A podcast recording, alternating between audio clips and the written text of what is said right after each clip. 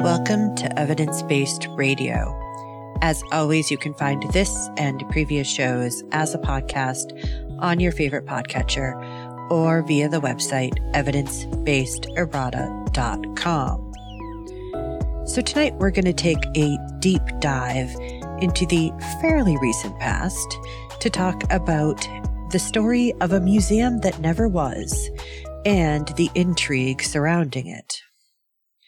Ironically, it probably is for the best that it was never built. And unfortunately, none of the characters in our story are heroes. But the story is a heck of a tale. So I hope you won't mind coming along with me as we dive into 19th century New York City. Now, I want to acknowledge that the bulk of tonight's information comes from an article in the Proceedings of the Geologists Association by Coules and Benton titled The Curious Case of Central Park's Dinosaurs, The Destruction of Benjamin Waterhouse Hawkins Paleozoic Museum Revisited. Now, we're going to stop first in England. Between 1853 and 1855, 30 plus statues were constructed in the Crystal Palace Park. Among them were the first four representations of full scale, three dimensional, active dinosaurs ever constructed. Two iguanodon, one Hylaeosaurus, and one Megalosaurus. Other statues included plesiosaurs and ichthyosaurs that had been discovered by Mary Anning, along with pterodactyls, crocodilians, amphibians, and mammals, including a South American megatherium or giant ground sloth brought back by Darwin on the HMS Beagle. Now, of course, he brought back the fossilized remains and what was then created were these supposed lifelike statues. Um, they were quite the sensation. Uh, they were visited on several occasions by Queen Victoria, along with her husband Albert, and they set off the first dinomania to hit popular culture. The sculptor was Benjamin Waterhouse Hawkins, an internationally known natural history illustrator and sculptor. He was advised by the anatomist and paleontologist Sir Richard Owen. And so uh, you can actually still today go and see these original uh, statues that were made for the Crystal Palace uh, Park and um, they have been refurbished many times. So uh, they're a little bit like uh, Theseus's boat. Um, but is it Theseus or is it Odysseus? I can never remember. Um, but anyways, uh, but they are still there and they are still based on the originals, uh, made by Hawkins.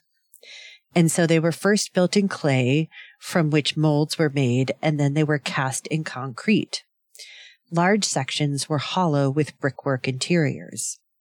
And famously, and you might actually have heard of this before, in 1853, to mark the launch of the display, Hawkins actually held a New Year's Eve dinner inside the mold, mold of one of the iguanodons.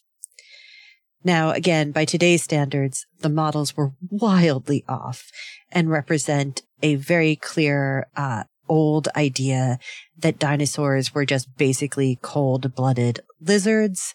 So they look pretty much like big, slightly off uh, lizards more than the dinosaurs that we think of today. And they were actually being scorned as inaccurate as soon as 1895. Um, and so they did not last long as representatives of what we thought dinosaurs looked like.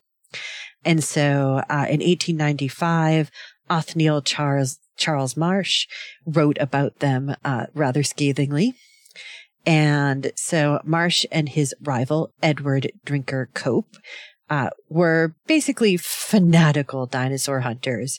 And uh, they are the two main players in what has been titled the Bone Wars, uh, which took place between 1877 and 1892.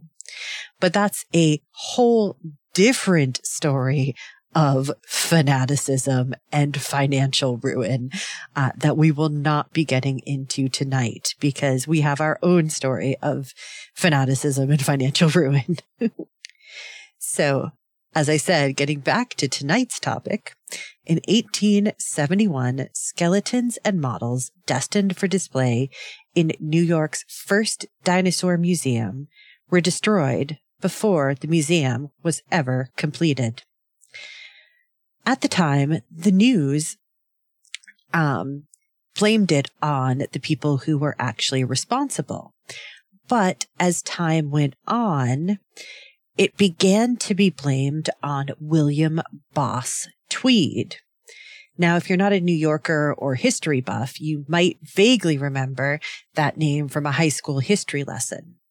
At the time, Tweed was the head of the Tammany Hall political machine, which influenced and often controlled Democratic politics in New York pretty much for a hundred years, uh, though Tweed was obviously only involved during the tail end of it.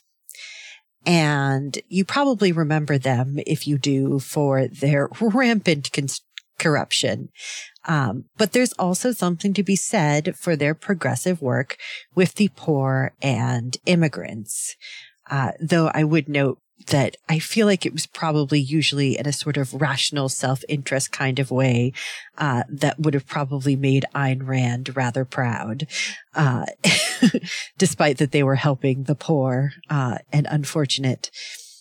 But Tammany Hall is again not the subject of this story, though it too might be a good topic for another time, given that there is this new research on it. Because when I learned about it in high school, we learned about it as, you know, just this incredibly corrupt, uh, machine that is the, uh, prototype for all of the political machines that have come after it. And unfortunately, New York still has a problem with a political machine for Democrats. Um, even though they have, uh, in some ways switched sides, uh, it is still very much a political machine in New York that often uh, does things that you just don't understand why they would have done that.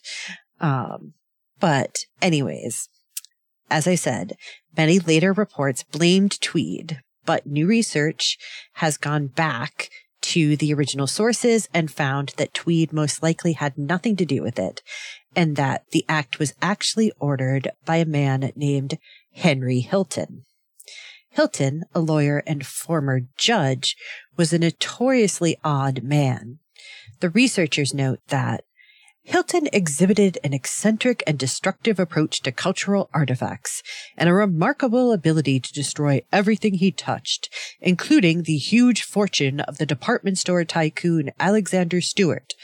Evidently, the destruction of Hawkins' New York City dinosaurs was one of many such crazy actions through his life.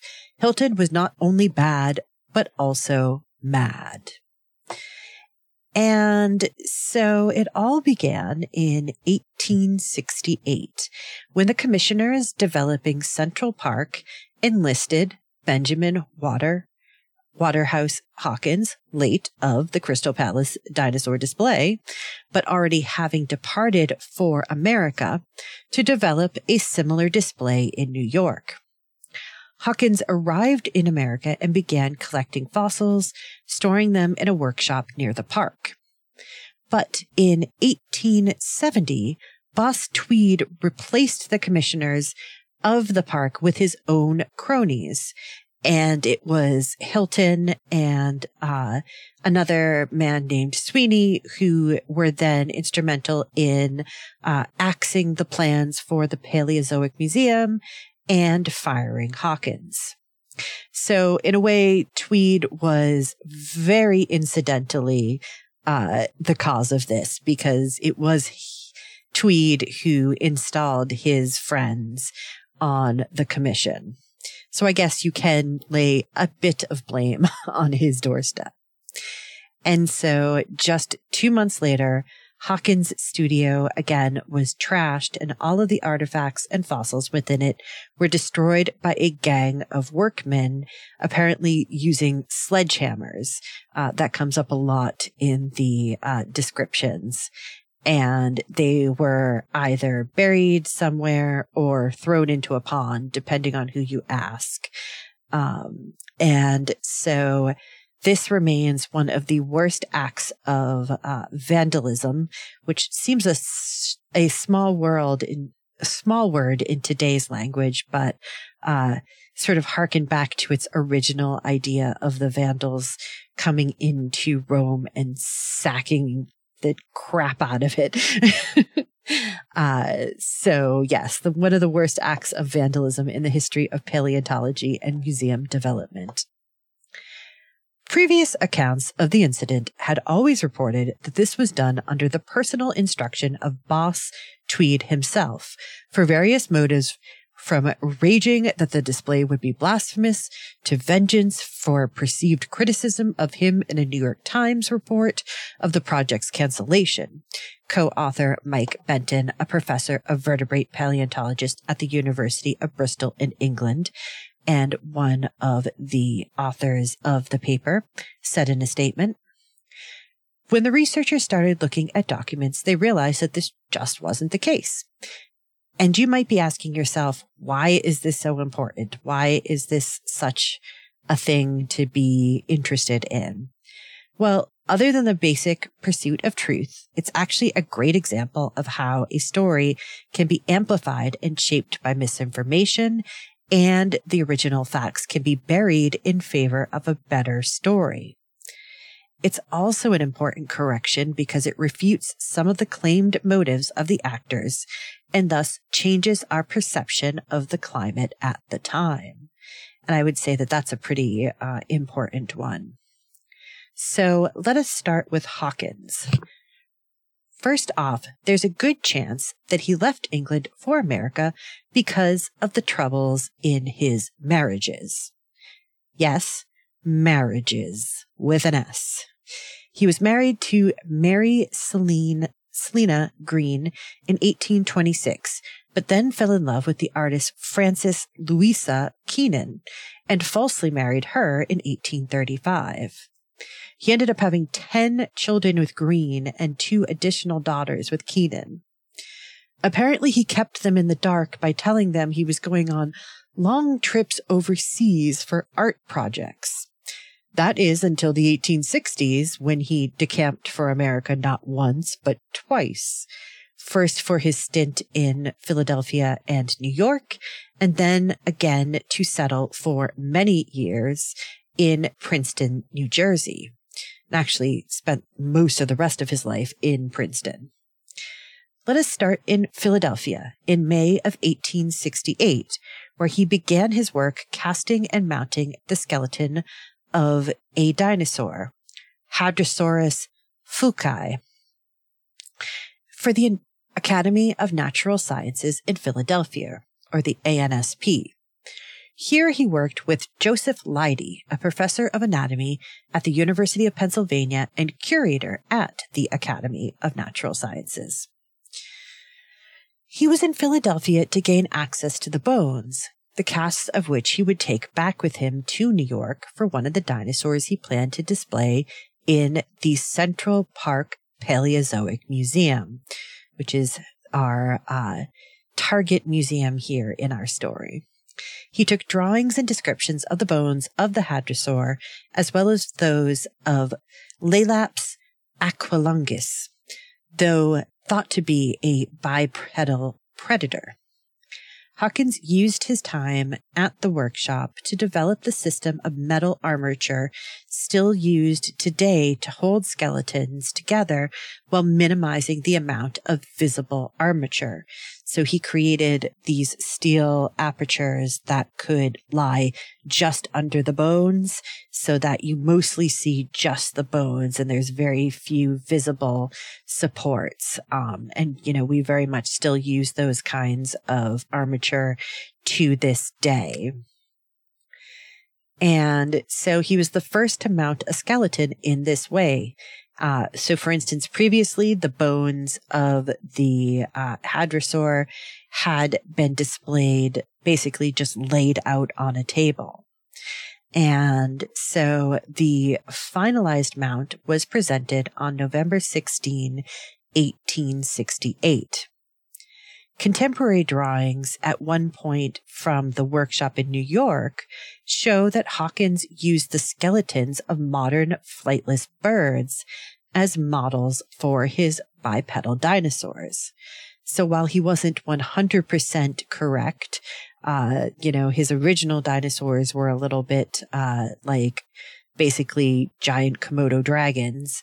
Uh, these ones were actually mounted much more, uh, much more truthfully. And, uh, it was definitely seems that he had a true inkling in some weird way of what the future would hold for the modeling of dinosaurs.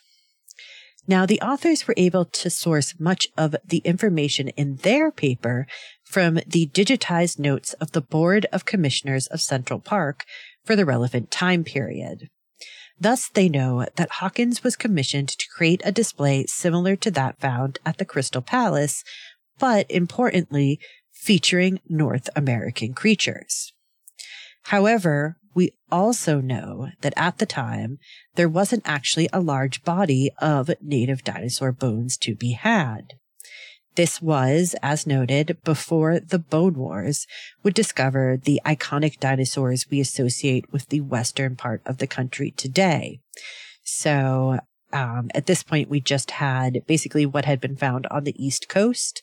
And so no one had gone west yet. So all of the bone beds in the Dakotas and all of the other places in the West just literally basically hadn't been uh, mined for dinosaur bones pretty much at all. And of course, we also know that at the time, um,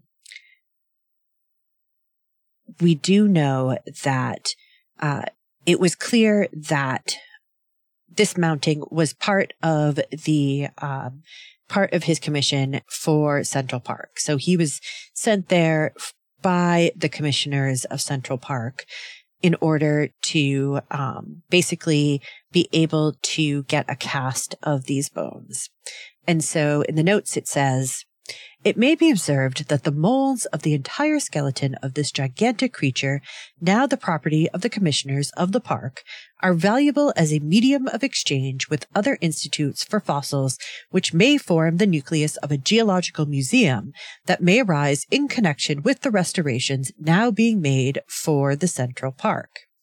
So at this point, it was pretty clear that they thought this was a good deal. And now, one thing to remember though is this this is happening before the changeover of commissioners. So this was the original board of commissioners working with Hawkins before Hilton and Sweeney were installed by Boss Tweed. Now, the display was so popular of the hadrosaur that Hawkins had to make five more specimens cast in plaster, one for the Paleozoic Museum, uh, and others for Princeton University, the Field Museum of Natural History in Chicago, the Royal Museum of Scotland in Edinburgh, in Edinburgh, and the American Museum, or what would become the Smithsonian in Washington, D.C. Now, initially, Hawkins was set up on the top floor of the Arsenal building. Here he built the mounts for his two dinosaur skeletons, as well as forming the restorations of the hadrosaur and a giant deer, presumably in concrete as he had in England. Um, we know what was in the workshop, thankfully, from both illustrations and photographs from the time. So we actually have photographic evidence of what was in the workshop previous to it being dis- um, destroyed. And so some of these come from when it was in the armory and some come from after he was moved, which we'll talk about in a minute. And so these give some clues that the models may actually have been made from a lighter material as well, with some being mounted on plinths and the hadrosaur constructed on a wooden pla- pallet. Because these were destined for an indoor space, they may not have needed to be made from concrete and lead as those in England had, because those were meant for an outdoor park. Hawkins expected that the models would be positioned in dioramas, and we again have extant illustrations of his vision. By 18, by January 1870, the site for the museum had been confirmed, but again, all of that was soon to change. In 1870 as well, Boss Tweed had ousted the old commissioners and installed his own men, including Henry Hilton and Peter Sweeney. Neither Sweeney nor Hilton seemed to have ever had any interest in the museum, and they began to move quickly to quash it. It's at this point that we should probably add another player to the game. In this case, it's not a person, but a entity. Uh, not really an entity. It's the American Museum of Natural History that we all know and uh, love today. It just so happens that at this time, another museum was taking shape, the AMN, the AMNH. And so this had been proposed by a group of philanthropists, including J.P. Morgan, Theodore Roosevelt Sr., and Alexander T. Stewart, department store millionaire and benefactor to Henry Hilton. Now, we don't need a whole vignette on Stewart. Just uh, remember that he was a millionaire who trusted Hilton implicitly. The AMNH was the brainchild of the naturalist Albert S. Bickmore, a Harvard graduate who had been taught by the famous Swiss naturalist Louis Agassiz. And he had actually traveled to Indonesia in 1865 and 66 to write a book on the wildlife there. So do remember this is right around the time of the Civil War, but uh, apparently pretty much no one in New York City uh, seemed to really be at all perturbed by the fact that there was a giant civil war happening. Um, in all of this, it seems very clear that nobody was really paying attention to the Civil War, um, which is kind of weird, but um, definitely uh, seems that people were just not even really concerned. Uh, you know, this is right after the war, but it is still funny how there's uh, very little idea that anything has happened that has perturbed the way that the city works. And so this group had the backing not only of millionaire philanthropists, but also Andrew Green, an original member of the BCCP, which is the board of the commissioners of Central Park, and Boss Tweed himself. And so Tweed uh, was interested in the American Museum of Natural History coming together and being uh, a part of New York and being on or in Central Park. Now, Green seems not to have seen any conflict of interest between the two endeavors, and it doesn't seem to have been a deciding factor in the demise of the Paleozoic Museum. However, the American Museum of Natural History had already begun compiling specimens and had, for instance, been gifted a whale skeleton, which will come back up later.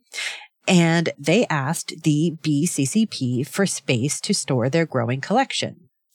It was at this point that Hawkins was forced to abandon the arsenal, which was turned over to the collection of the AMNH and forced him to regroup in a temporary shed with a forge.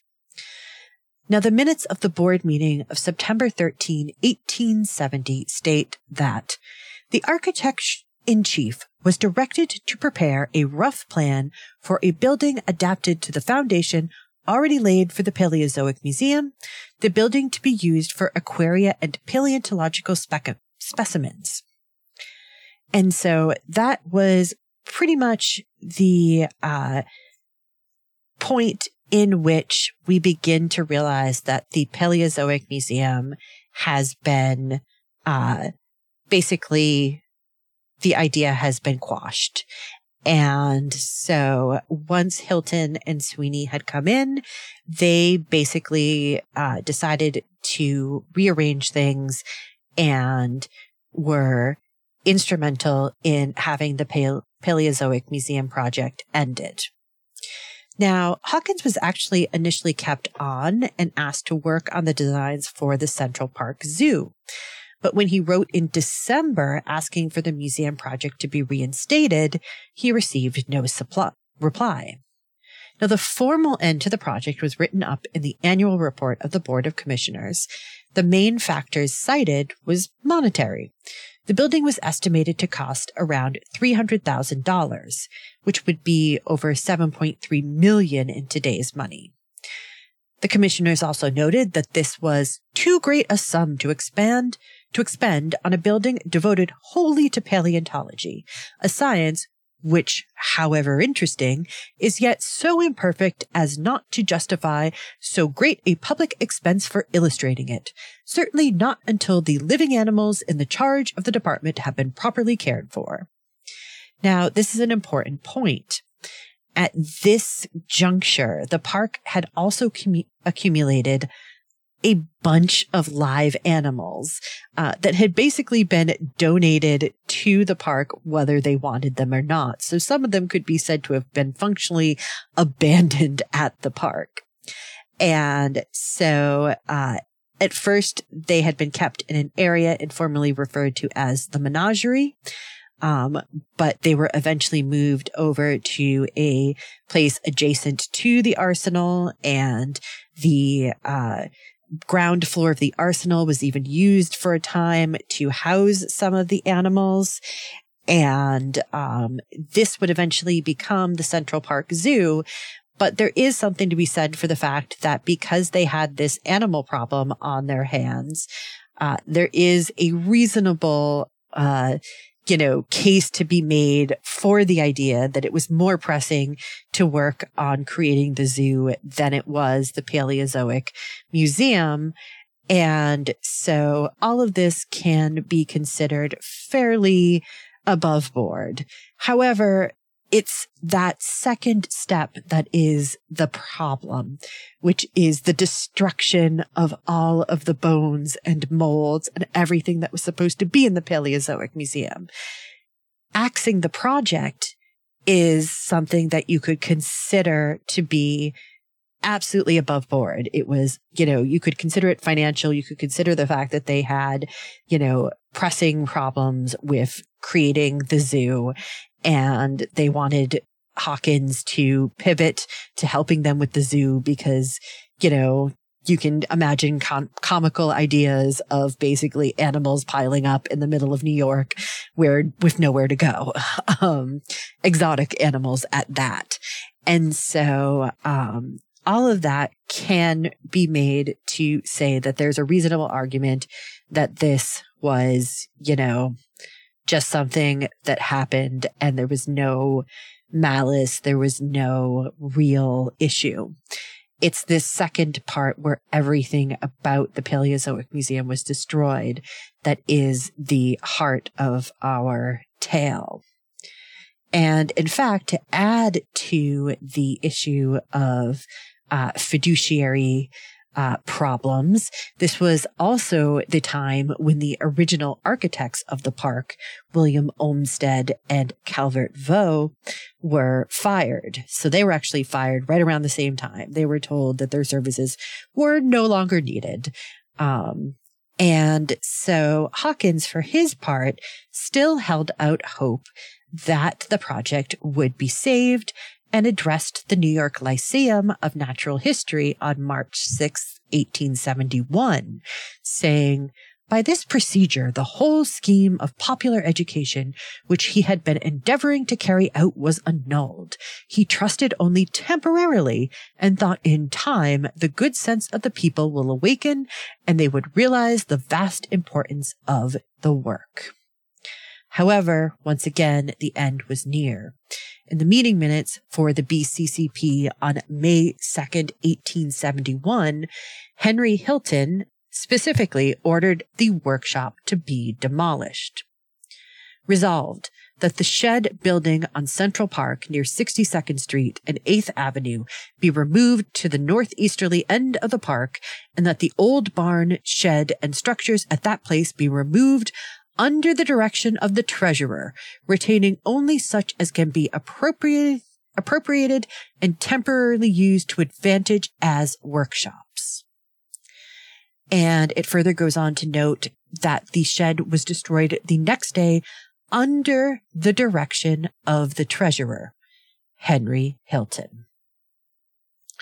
So let's talk about Henry Hilton now.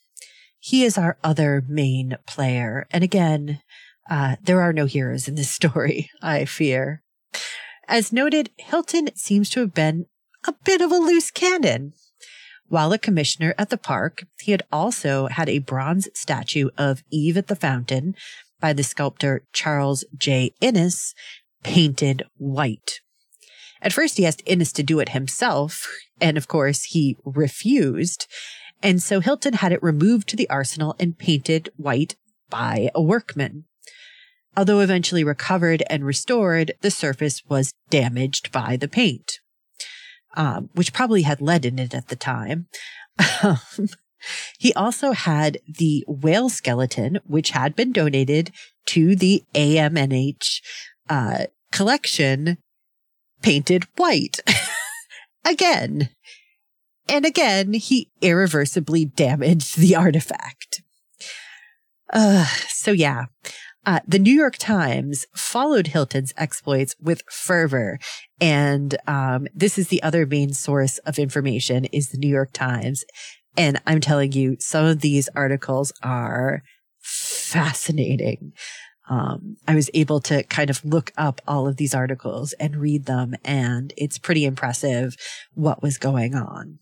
Actually, before I read this Times uh, clip, I think that we should take a break, uh, do some show promos and some PSAs. And when I come back, I will read from this uh, Times article. And this is just the first of several. So uh, it's going to be, again, a wild ride. Um, so do stay tuned.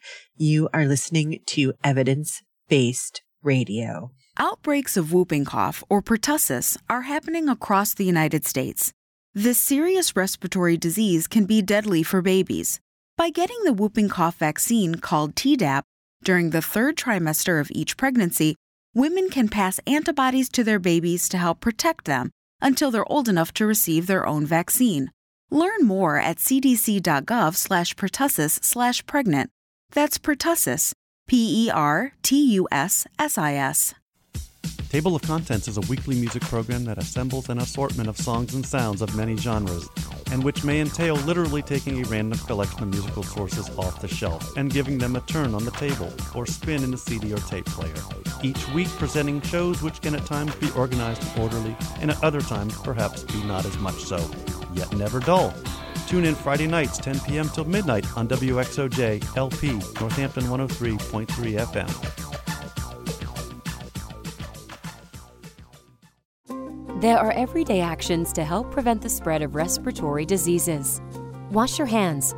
Avoid close contact with people who are sick. Avoid touching your eyes, nose, and mouth. Stay home when you are sick.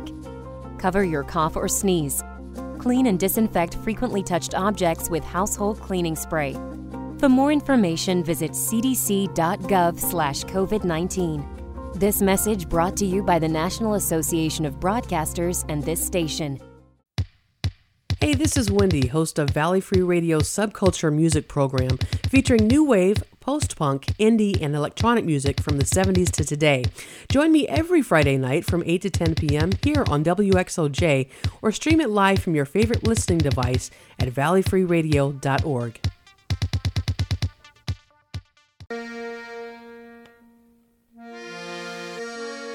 The Forbes Library staff would like to remind you of the incredible resource that you have in your local public library.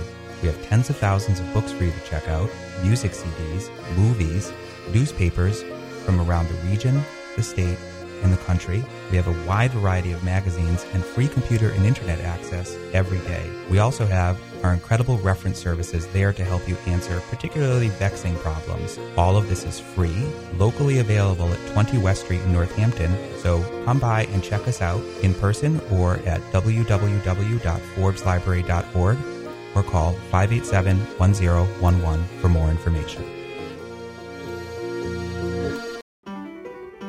In our polarizing political climate, it's become difficult to find shows willing to discuss, much less listen to, different points of view. Our job is to talk about things we hope you'll find interesting without all the shouting. To disagree without being disagreeable. To provide incisive factual commentary that cuts through the weekly spin cycle and aims to enlighten, not enrage, our listeners. So tune in for Civil Politics, Friday evenings at 7 here on Valley Free Radio, or anytime at civilpoliticsradio.com. Welcome back to Evidence Based Radio.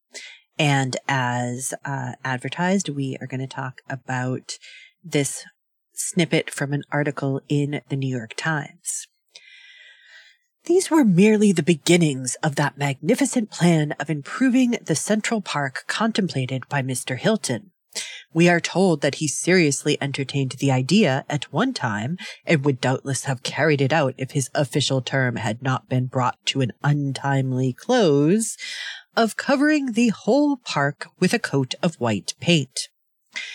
There are lots of unpainted statues remaining in the park and elsewhere about the city, awaiting the artistic touch of his white paintbrush. So yeah, uh, Henry Hilton was a lot and people knew it. uh, unfortunately, it was too late for Hawkins' sh- workshop. We know that Hilton was only a peripheral figure in the Tammany Hall ring, um, but he was still caught up when the Tammany Hall ring collapsed. Um, and so this happened again, um, shortly after Hawkins' workshop was destroyed. So unfortunately, he almost made it, uh, but it was too late. And so while, uh, Hilton was not swept up in the arrests during the downfall of the ring, uh, he had to sweat to step down from the commissionership, uh, for instance, because his compatriot Sweeney was arrested and facing accusations of corruption. And I think he was uh, smart enough, at least in that moment, to know that he wanted to get out of sight and out of mind. Uh, but the New York Times uh, had been lambasting him and continued to do so even after his resignation. So part of probably wanting to get out of there and lay low was the fact that the Times was not going to let him uh, do anything without reporting upon it. And so they were uh, in part responsible for his having to resign.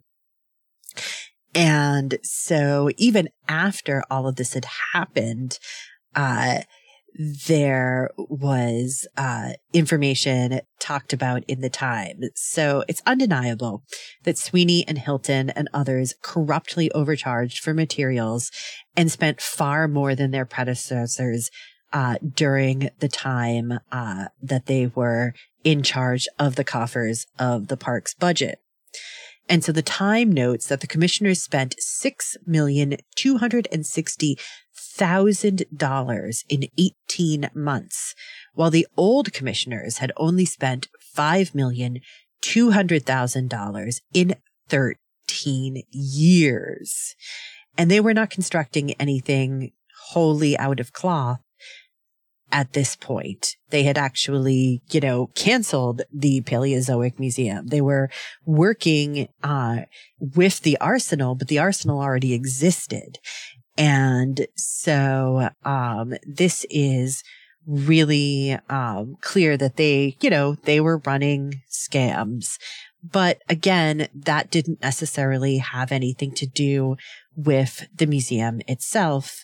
Um, it's just kind of part and parcel with Hilton's uh, personality and his uh, set of morals, shall we say. And so because there wasn't any real reason, uh, you know, that comes to mind for why the um, artifacts would have been destroyed, there must have been some specific ulterior motive in Hil- in Hilton's actions. And so because the project had already been defeated, those bones, casts, and drawings weren't really a threat. And they could have been actually given to, for instance, the AMNH. Uh, and so that actually pops up as the sort of obvious possible reason why Hilton might have, uh, been against the Paleozoic Museum. He might have saw it as a competitor. Um, though that seems a dubious idea because the Paleozoic Museum was never meant to rival the AMNH. It was meant as sort of a distinct form of edutainment for the city, whereas the AMNH was meant to be a more serious scholarly place. And it seems that Hilton personally oversaw the installation of the AMNH's collection in the arsenal, including uh, basically offering advice on changes to the building, having certain things built specifically for them, um, and really seemed to be interested in hands on work with that project. And so that leads us to another idea that perhaps he tried this sort of thing with Hawkins and was rebuffed. Hawkins was not an easy man to get along with either. Via letters, we know that he had a meeting with Edward Drinker Cope, uh, the famous paleontologist involved in the Bone Wars. And it was, well, not terribly successful. He wrote a subsequent letter to Dr. Edward Nolan, librarian at the ANSP, about the Hadrosaurus skeleton being used in a later exhibit and states, no cope interference with any of the bones or I will throw it down forthwith. So, it would be no surprise that if Henry Hilton had offered to quote unquote help Hawkins, that this would have enraged him. And since both of our main players were highly volatile, the events that occur seem to perhaps become less opaque. We also have correspondence between Hawkins and Hilton after the debacle, where Hilton repeatedly denies Hawkins' pleas for compensation. Now, I want to stress that we have no firm evidence of such an altercation, but the circumstances seem quite primed for it to have happened. As noted, Hilton was continually hounded in the press, especially the New York Times, and not just for his white paint adventures. They also dogged him for his noted ability to take over the estate of Alexander Stewart, worth some 50 million or almost a billion dollars in today's money, and run it into the ground in just six years. Now, initially, Stewart left Hilton only a million dollars in his will, but Hilton convinced Stewart's wife to exchange her holdings on Stewart's fortunes for this one million dollars. By 1886, the entire empire was in bankruptcy. It's during this time when the Times shows us that the man was even more odious than has already been described. As part of Stewart's ventures, Hilton received an interest in the Grand Union Hotel on Broadway at Saratoga Springs, and in 1877 caused a scandal by refusing to allow the family of financier Joseph Seligman due to the fact that Seligman was Jewish. Now, Seligman had stayed at the hotel for many years prior, including when it was owned by Stewart. And although they had had quarrels, nothing seemed amiss. It was not until Hilton took over that the anti-Semitic rule was set in place. Now, it must be said that unfortunately, Hilton was not the only one whose attitudes towards Jewish people were appalling, and his actions actually gave cover to some of the other hotel institutions to, to create similar rules. Reading this particular article in the Times is not for the faint of heart. Seligman actually shows that he was the better business person, regardless of his ethnicity, by ending his letter to Hilton thus. A little reflection must show that you are the serious falling off in your business oh, that the serious falling off in your business is not due to the patronage of any one nationality, but to the want of patronage of all, and that you, dear judge, are not big enough to keep a hotel, nor broad enough in your business views to run a dry goods store.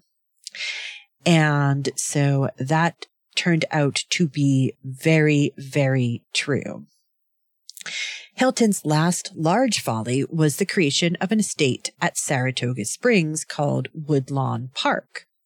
He filled the 1500 acres with 25 miles of carriage roads, a mansion, a ballroom, stables, barns, gardens, lakes, a clubhouse, and an athletic field. And he purchased numerous, uh, one presumes only white marble statues, including Hiawatha by Augustus St. Gaudens, which is now at the Met in New York. And so Hilton issued maps and brochures for Woodlawn in hopes of attracting the public to it and most likely to show off what he had learned via his time at Central Park. He ended up dying at Woodlawn in 1899. And when this happened, the estate was basically left in ruins for many years until it was finally parceled off into six different parcels, one of which actually became uh, the campus for Swarthmore. So that's a fun fact. Now, the New York Times obituary is again quite the read. It's titled in bold letters on the front page, Henry Hilton is dead. and again, it's a bit of a wild ride. On the front page of the August 25th, 1899 edition, a full length column goes into great detail on the foils, follies, and foibles of Henry Hilton. It continues for another full column, plus on page three. They note that he had been a lawyer of little prominence. He had occupied for a short time the office of a judge in the city, but he was chiefly known as the intimate friend and trusted counselor of Mr. Stewart. Now, uh, interestingly, they once again took the opportunity to bring up his anti-Semitism um, and his uh, feud with Seligman, but they make no mention of any of the affairs associated with the Central Park commissioners, which I thought was really interesting. They spend most of the columns uh, talking basically about how he had squandered away all of the money given to him by Stewart. What they do actually mention, though, is a wild incident where A.T. Stewart's body was apparently stolen from the vault in which he'd been laid to rest some two years earlier. They further note that there was no definitive report of the remains having been recovered, with inquiries lasting several years after the initial act. Which is just a fun tidbit. so, circling back to our original story. The remains of the bones and other items from Hawkins' workshop were dug up in February 1872 by Colonel Henry G. Stebbins, someone who had worked on the downfall of Tweed and became a commissioner of the Department of Public Parks after the removal of Hilton, Sweeney, and other Tweed supporters. He is said to have reported that the models were broken into thousands of pieces and basically were completely useless. A Times report says specifically that Hawkins put the blame squarely on Hilton and suggested he did the deed out of ignorance, just as he had a coat of white paint put on the skeleton of a whale, and just as he had a bronze statue painted white. The piece went on to say that there had been outcry from other prominent scientists, including Professor Joseph Henry, secretary of the Smithsonian Institution, who basically said, I would have loved them. I would have bought them from them. What on earth are they doing? Um, so yeah, he's a little distraught as he should have been because this is such a weird, weird thing to do. And like, you know, we talk about dinosaur bones being uh, fairly rare despite being in museums all over the place because most of those uh, that you see in museums all over the place are casts of originals. And so, um, you know, every real bone is precious. And so if he had real artifacts there being studied, that is incredibly upsetting that they were destroyed basically out of someone's petty idea of perceived uh, slights or need for vengeance. Um, and so this act did not, uh, you know, it was not quickly forgotten. Uh, it led to further articles, uh, decrying the barbarous nature of the citizens of New York. And so, yeah. In an article in the April 1872 issue of the American Naturalist, they write, what good will ever come to science from the millions of dollars it is proposed to spend on the new building for a museum of natural history in the Central Park, so long as the citizens of New York allow vandals and ignoramuses to hold the places that should be filled by men of culture and unquestionable scientific standing? Now, two decades later, the incident was again brought up in a book review in the New York Daily Tribune this time of the Englishman Henry Neville Hutchinson's Creatures of Other Days, in which the incident was mentioned with some minor mistakes. Uh, so Hutchinson notes that it was a mayor who uh, called for the destruction rather than Hilton. After the whole debacle, Hawkins himself moved to Princeton and stayed there for the large part, uh, working on recreating a cast of the Hadrosaur and created a series of oil paintings depicting prehistoric creatures and scenes. Now, it seems odd he may, that he never tried to sue the commission, but he did try repeatedly to obtain his lost wages. The authors of the current paper suggest it may have been that he did not want to publicize himself too widely due to the issues, the issues with his marriages and now largely abandoned wives back in England. And so we circle back now to Boss Tweed and the significance of his being blamed for many decades for this act of destruction. It's undeniable that Tweed and his cronies made money off of the Central Park books. It's also undisputed that he widely took bribes to grease the wheels of the city's bureaucracy. Historical paleontological accounts have traditionally pinned the destruction of the museum and its objects as a product of Hawkins' criticisms of Tweed. Perhaps because he was an Englishman and Tweed's bread and butter was the Irish immigrants filling the city post potato famine. Sweeney, for instance, as his right hand man and a Central Park commissioner, was an Irish Catholic. There was also the fact that the commissioners had referred to the Paleozoic Museum using the term pre Adamite. And this might have suggested that the destruction hinged on religious objections to the idea of deep time. But none of this turns out to be true. Boss Tweed had much bigger fish to fry in this era. He was at the end of his rope and could see the fall coming very soon. There is no indication that either anti English sentiment or religious objections were the key factor in this series of events. It's important to disentangle this event from the history of religious based religious based objections to science. The 19th century was more nuanced and complex in its reactions to the new science of evolution and deep time than the stories of this event give credit. One other interesting factor is that the two museums could absolutely have stood together.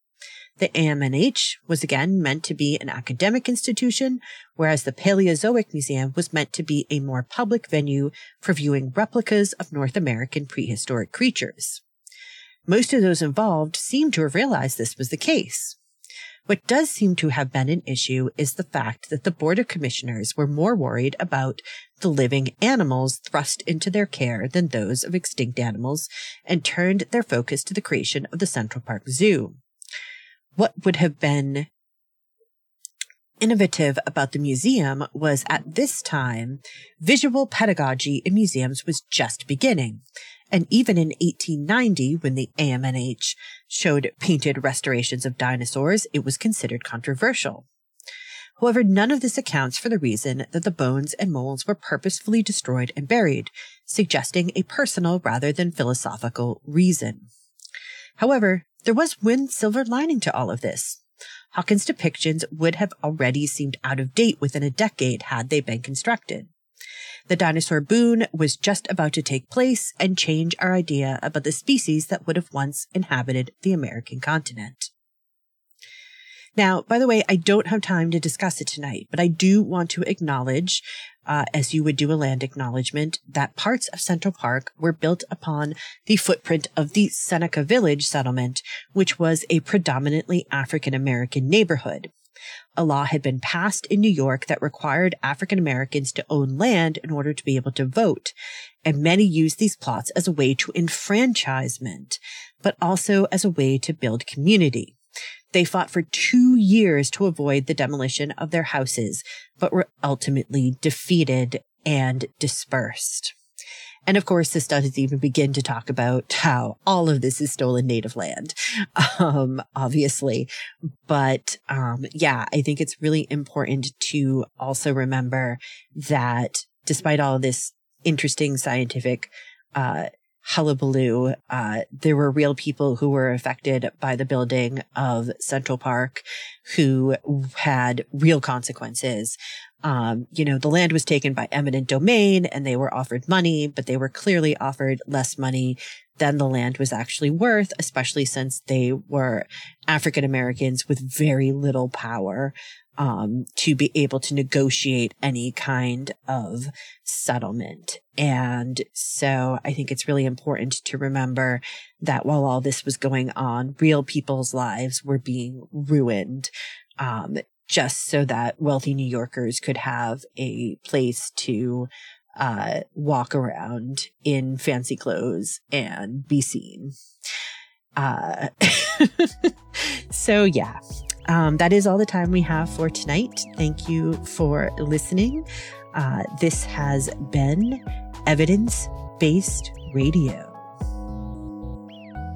Evidence Based Radio is a member of the Planetside Podcast Network. To learn more, go to planetsidepodcasts.com. The theme song is Widgeon by Birdboy. Purchase the full song at smarturl.it slash birdboy.